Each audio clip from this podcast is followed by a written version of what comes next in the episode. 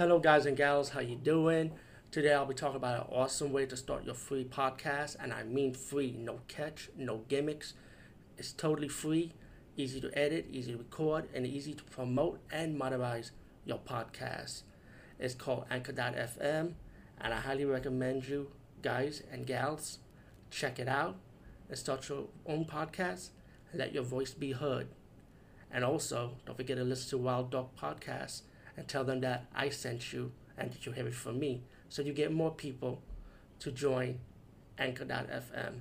You will not be disappointed because they will also put your podcast in other platforms and then make it very, very much easier for you. Have a great day, everybody.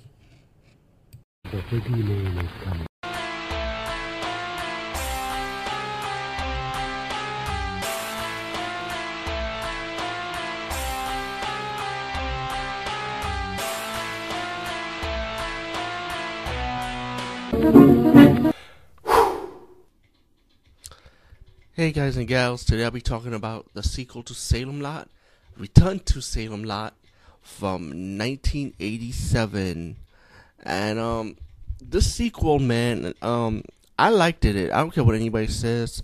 Um even though it was like it was horror, but it was like to me I feel like it was a comedy spoofing on on the original to me in my opinion.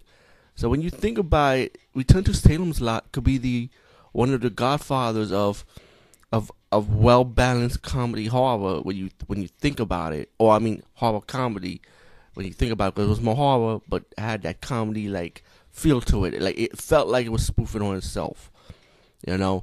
But I I liked the movie anyway, man. I thought it was a fun movie, man. You got this guy like he's like a documentary guy, and then then he gets a phone call from his ex wife, right, all the way from South America. You believe that shit? So check this out. The story it has the ex-wife and a new rich husband, right? Telling that they will put the, they was gonna put their son in a psychiatric ward, like an asylum, pretty much, because the kid is like wow, pretty much. And I was, and, and the father was like, like when you think about it, the father was like, "Yo, you fucking kidding me?" so, so they in a way they kind of threw the kid on on the ex-husband, you know, let say, you know what, let him take care of it. So he takes his kid to a town where he used to grow up on when he was growing up. And then, but he realized something about the town. There's no people running around at daylight. Not a lot of people. You know, only a few people.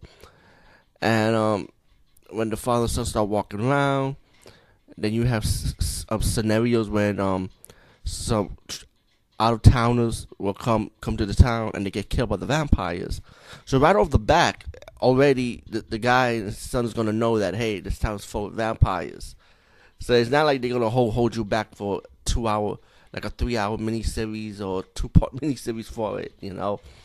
So right off the back, and you find out the town was run by the judge, and the judge want to keep the guy alive because he has experience traveling around the world, and he want the guy to write him his Bible of his town, while his son is going with this one of the, his granddaughter.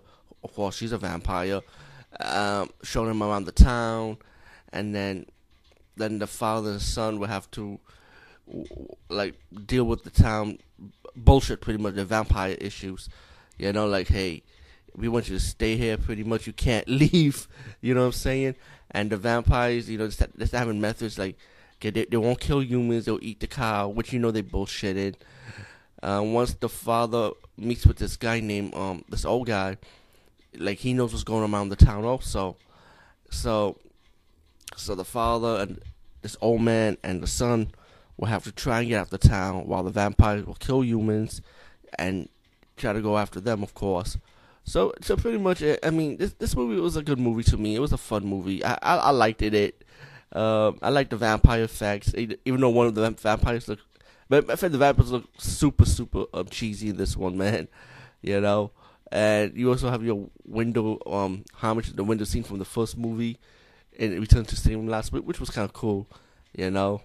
Um, I, I like this movie. Return to Salem was from 1987. I say definitely check it out. Anyway, peace, guys. See you later.